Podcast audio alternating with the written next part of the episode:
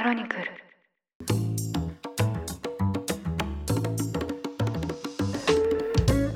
おはようございます。2023年7月4日火曜日。ニュースコネクトあなたと経済をつなぐ5分間。パーソナリティの竹村由紀子です。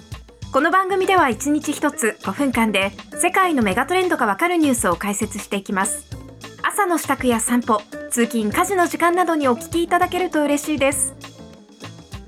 さてアメリカで最も尊敬された最高裁のルース・ベイダー・ギンズバーグ判事のことを皆さんご存知でしょうか？RBG の愛称で親しまれまして2020年9月に87歳で亡くなるまで女性やマイノリティの権利向上に人生を捧げました。最高裁の史上2人目の女性判事で今よりもずっとずっと性差別が当たり前だった時代そんなものを存在しないかのように振る舞う男性判事を相手にまるで幼稚園の先生が子供を諭すような穏やかな口調でリベラルな意見を分かりやすく伝える姿というのは亡くなった今でも伝説的な逸話として語り継がれていますこの辺はですね RBG 最強の85歳というドキュメンタリーがあるのでぜひご覧になってみてください。すごくおすすめです。このように RBG はまさにジェンダー平等のために戦うスーパーヒーロー的な存在だったんですが膵臓がんでこの世を去りまして当時のトランプ大統領は後任に保守派の判事を指名これにより判事9人で構成される最高裁は現在保守派が6人リベラル派が3人と保守に大きく傾いていますそしてアメリカでは中絶、銃規制、宗教、気候変動対策など政治色の非常に強い問題について現在法廷では保守の声が通りやすくなっています。今日はそんな最高裁に関するこちらのニュースをお伝えします。アメリカの大学の入学選考で人種を考慮した措置が取られていることについて、連邦最高裁判所は29日、憲法に違反するとの判決を下しました。45年前、最高裁が示した人種を基準の一つとすることは合憲だとの判断が覆った格好で、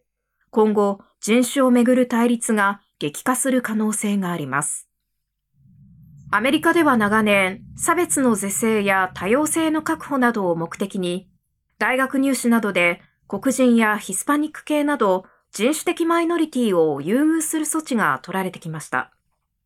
今回の裁判では、こうした措置を取るハーバード大学やノースカロライナ大学に対し、保守派団体が白人やアジア人への逆差別だと主張。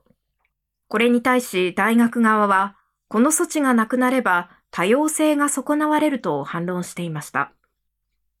これについて最高裁判事9人のうち保守派6人全員が違憲と判断。ジョン・ロバーツ最高裁長官は、ハーバード大学の入学選考は、黒人の学生は白人が提供できない何かをもたらすことができるとの悪質な固定観念の上に成り立っていると話しました。一方、リベラル派判事はこれに反対。ヒスパニック系女性のソニア・ソトマイヨール判事は、自らをマイノリティへの優遇措置で大学に進学できたとした上で、最高裁は国民の多様性が指導者層に反映されない場合に陥る危険な結果に目を向けていないと批判しました。また、黒人女性として初めて最高裁判事となったリベラル派のケタンジ・ブラウン・ジャクソン判事は、私たち全員にとって真の悲劇だとしています。これに対しバイデン大統領は最高裁の判断に強く反対すると表明。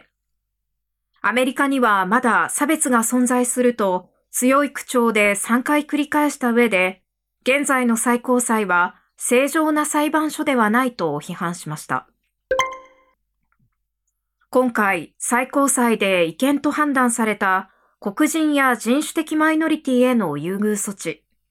これはアファーマティブアクションと呼ばれるもので、アメリカでは長年、大学入試や就職の際、多様性を取り入れる試みとして導入されてきました。そして今回の裁判で争点となったのは、人種を考慮して合否を決めることは、法の下の平等を定めた合衆国憲法に違反するのかどうかです。この説明だけを聞きますと、特定の人だけが優遇されるなんて不平等じゃないか、そうした印象を持たれる方もいるかもしれません。そこで、そもそもなぜこのような措置が導入されるようになったのか、その歴史を簡単に振り返ってみましょう。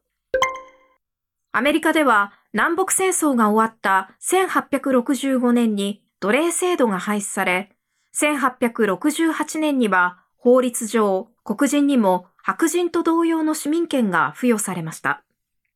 しかし、その後も白人の居住区に黒人が住むことはできない。同じプールに入ることは許されないなど、1964年に公民権法が成立するまで実質的に黒人差別は継続。そしてこの差別は教育の場にも及びまして、黒人のための学校では資金不足からまともな授業が行われませんでした。そのため当時黒人が大学へ進学するというのはほぼ不可能で、十分な教育を受けることができなかった影響で、高い賃金を稼ぐような職に就く道は閉ざされていました。1965年6月、当時のジョンソン大統領は演説でこう語っています。あなたはもう自由なんだから好きなところにも行けるし好きなことができる。こんな風に言うだけでは何世紀にもわたって黒人が負ってきた傷は拭いされない。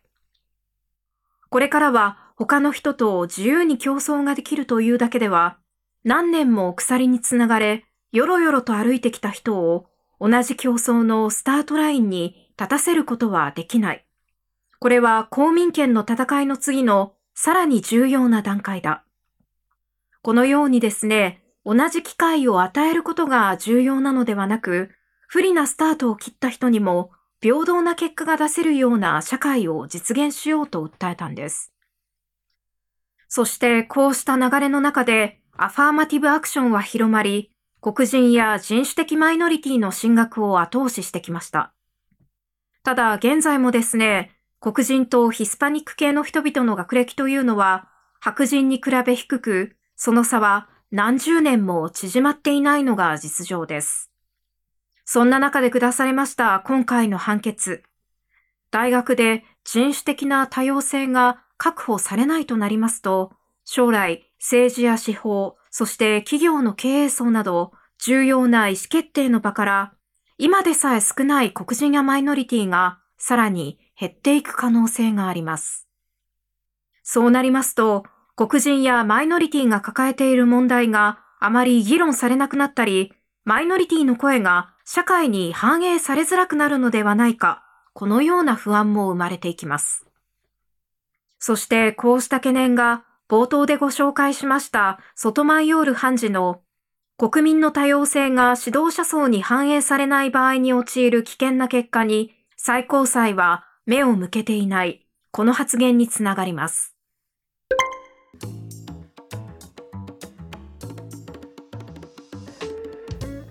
また今回の判決はあくまでも大学の入試選考を対象としたものなんですが